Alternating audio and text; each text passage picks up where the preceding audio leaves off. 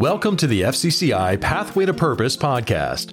As a Christian business leader, how do you integrate your faith with business? And how do you leverage the platform of business to draw others closer to Christ? FCCI has been helping Christian business leaders on this journey since 1977, and we pray that the content you find here will serve you well in that endeavor.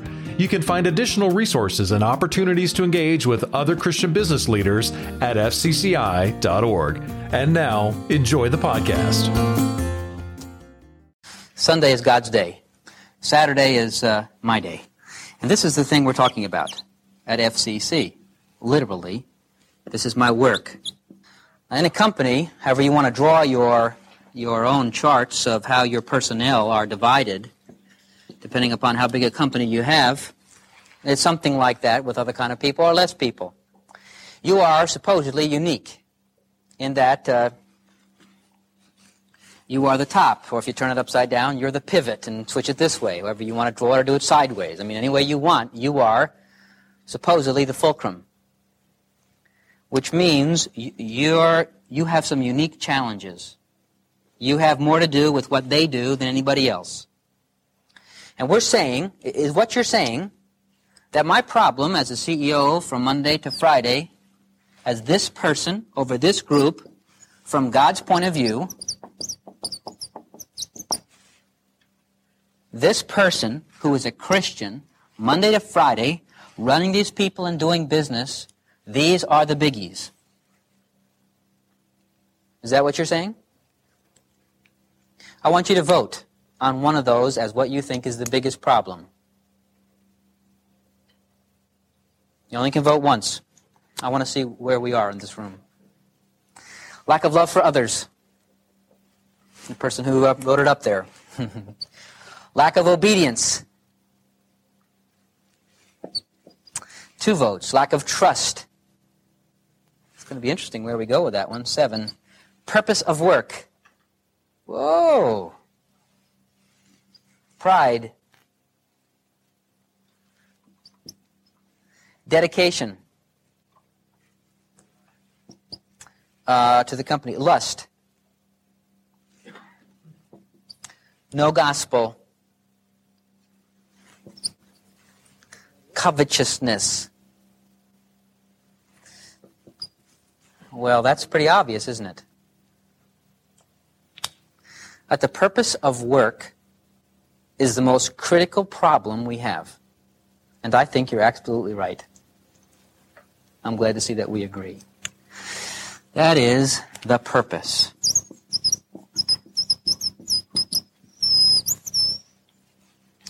If you could put in a single sentence, if we were to take 100 CEOs, chief operating officers, the bosses of secular companies, and ask them in one sentence to define your purpose in business, what would the majority of them answer it with?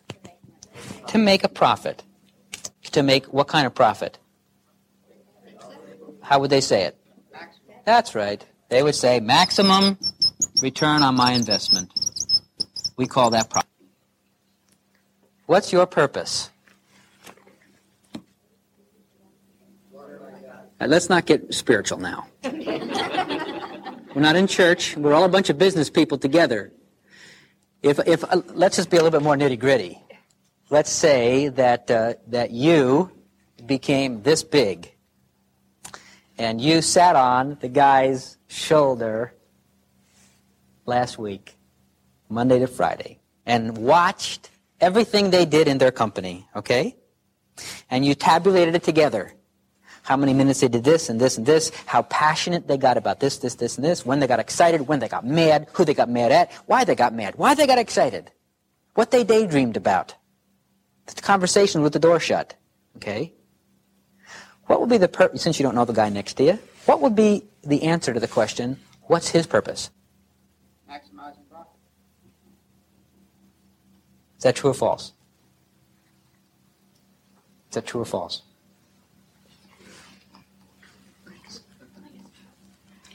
How many of you think that if we were to look at it from the external, that is, that's all we had, we couldn't get your comments on Sunday morning Sunday school, okay?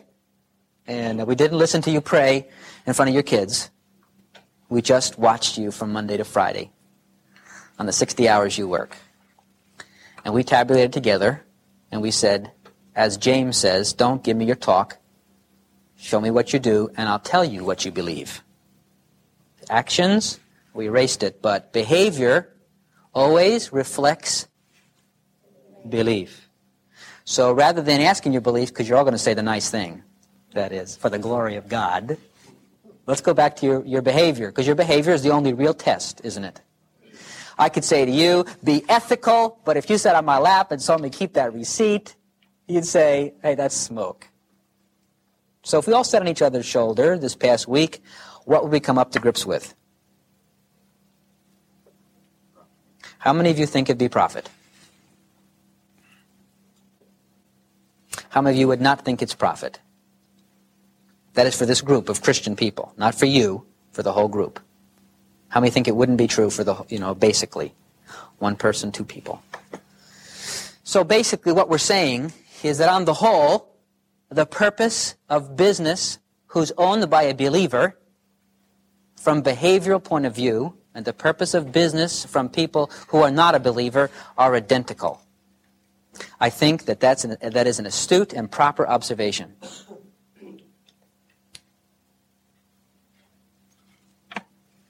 I was just recently with a very large publisher, well over $100 million in sales. One of the books that they put out is a very, very good seller. The person who uh, is the writer of the book and the subject of the book is uh, a well known person. This well known person has completely gone off the deep end. I said to the publisher, What are you going to do with the book? What was intention?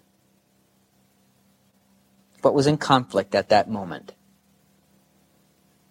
Money against integrity. I like that word, don't you? You ever look at what that word integrity means? It comes from the word in- integral. It, when, when you write the number one, that's where the word integrity started. One. And where it gets its idea is that you, ma'am, who, who if you have integrity, it means you are one person in every circumstance. That is, who you appear to us to be as a gentle, a sincere woman who uh, walks with God. That when you're alone and the taxi cab's in your life, you say, no, thank you. That is, you have integrity. Integrity means that when you bring your stuff to market, you don't put the bad side of the apple at the bottom of the carton. Integrity means when you bring your cattle to market, the week before, you do not start putting salt in the grain so they drink an extra 12 pounds of water. Integrity means on the phone you say, and if this does not work out to your pleasure, we'll work it out to your satisfaction after the deal has been signed. After it has been signed. Integrity. Why do you think, gang, we struggle identical to the non believer in that subject? Why do we struggle there? Why is that? You've and I just come to the conclusion that the thing we wrestle the most with in our business is purpose of work.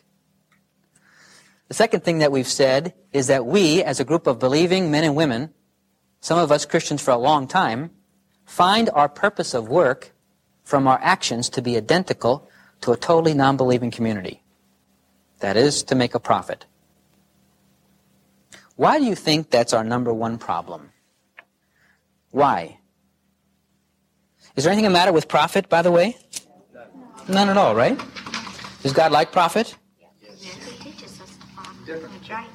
The parable of the servants who buried his talent. Okay. I'm not giving you my opinion. I'm just asking questions. It's interesting the emotion that rises.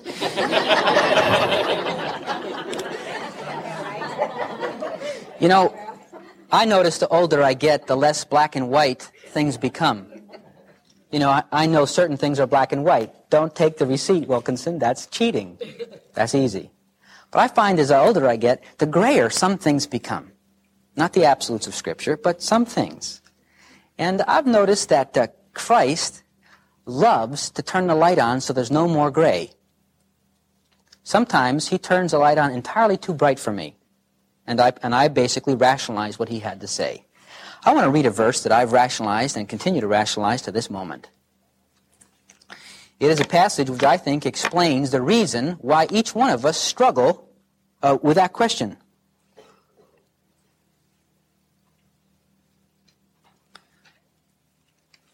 No man can serve two masters. I don't believe that. I believe you can acceptably get along with them. do you sometimes think that? I do. Try hard. I try awfully hard. And, uh, you know, I carry my Bible. no? Is that acceptable will and not perfect will? then he gives me something that sheds more light on than I would prefer. And this, this can, continues to convict me. This morning, at 7.45, I was sharing with a close friend. We were wrestling with this very verse for the hundredth time. Maybe one of these days I'll start obeying it. For, either, now see, when you do that, you're getting out the grays, aren't you? You're saying it's either this or this, and I want to say, no, no, no, no, no. It's somewhere in the middle here. Let's not get overboard. For either he will hate the one and love the other. Now, see, that's absolute, isn't it? I would say it this way in my own translation. Uh, you have to be careful how you handle money in your life. and don't get carried away uh, with being covetousness. How would you state it? That's how you might state it too. At the end of the last of that verse comes up and says, or else that is observation number one, observation number two. Or else uh, he will be loyal to the one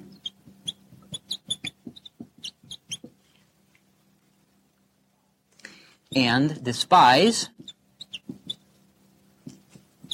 the other.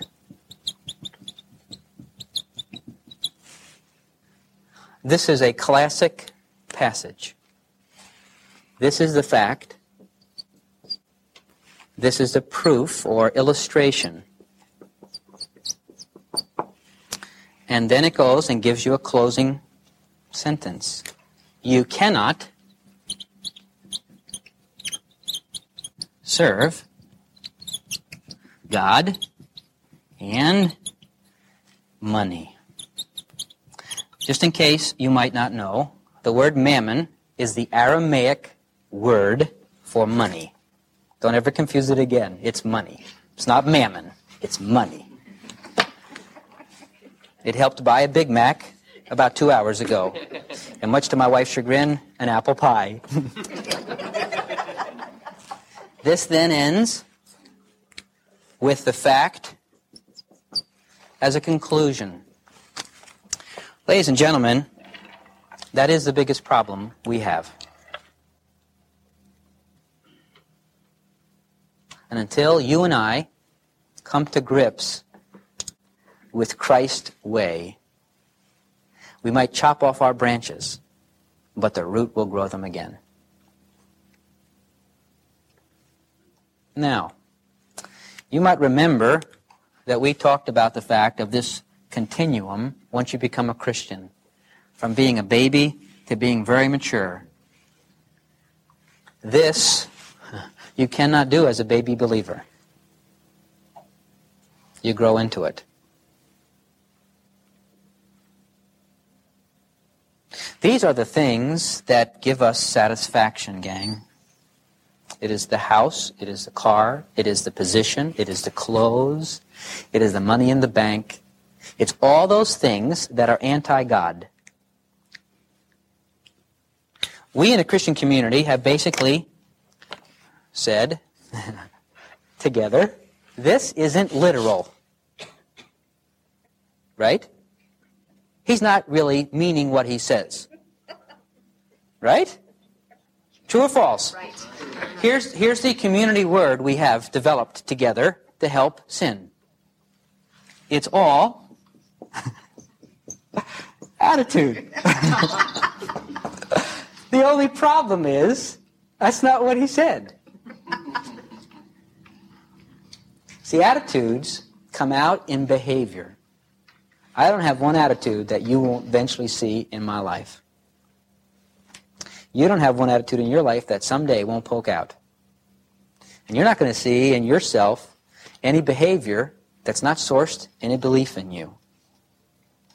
Our true problem, and I, and I congratulate you together, to be able to identify what I believe is the number one problem today, is the purpose of work.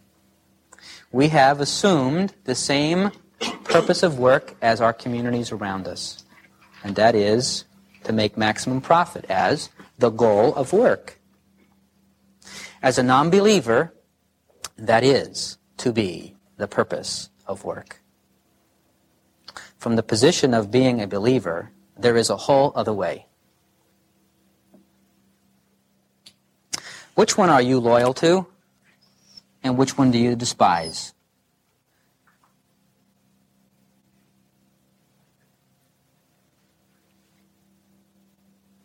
You can't serve two. It's interesting in the Greek that the word masters is the same word for Lord. You can't serve two lords. This goes back to another commandment this person's father gave us. What was the commandment? Thou shalt have no other gods before me. No other. You can't serve. You can't serve two masters. Ladies and gentlemen, the other master is not our company. The other master is not our desire for our company to grow. The other master is not to be innovative. The other master is not to help our people grow. They're none of those lines we give to one another. The other master is the direct contradiction to the way of God. And I don't know about you, but I find kudzu all over my heart regarding this issue. And it needs to be all of our regular prayers, unless you have already gone through this. That God would clean out the kudzu with the Ford tractor. Slowly, not all at once.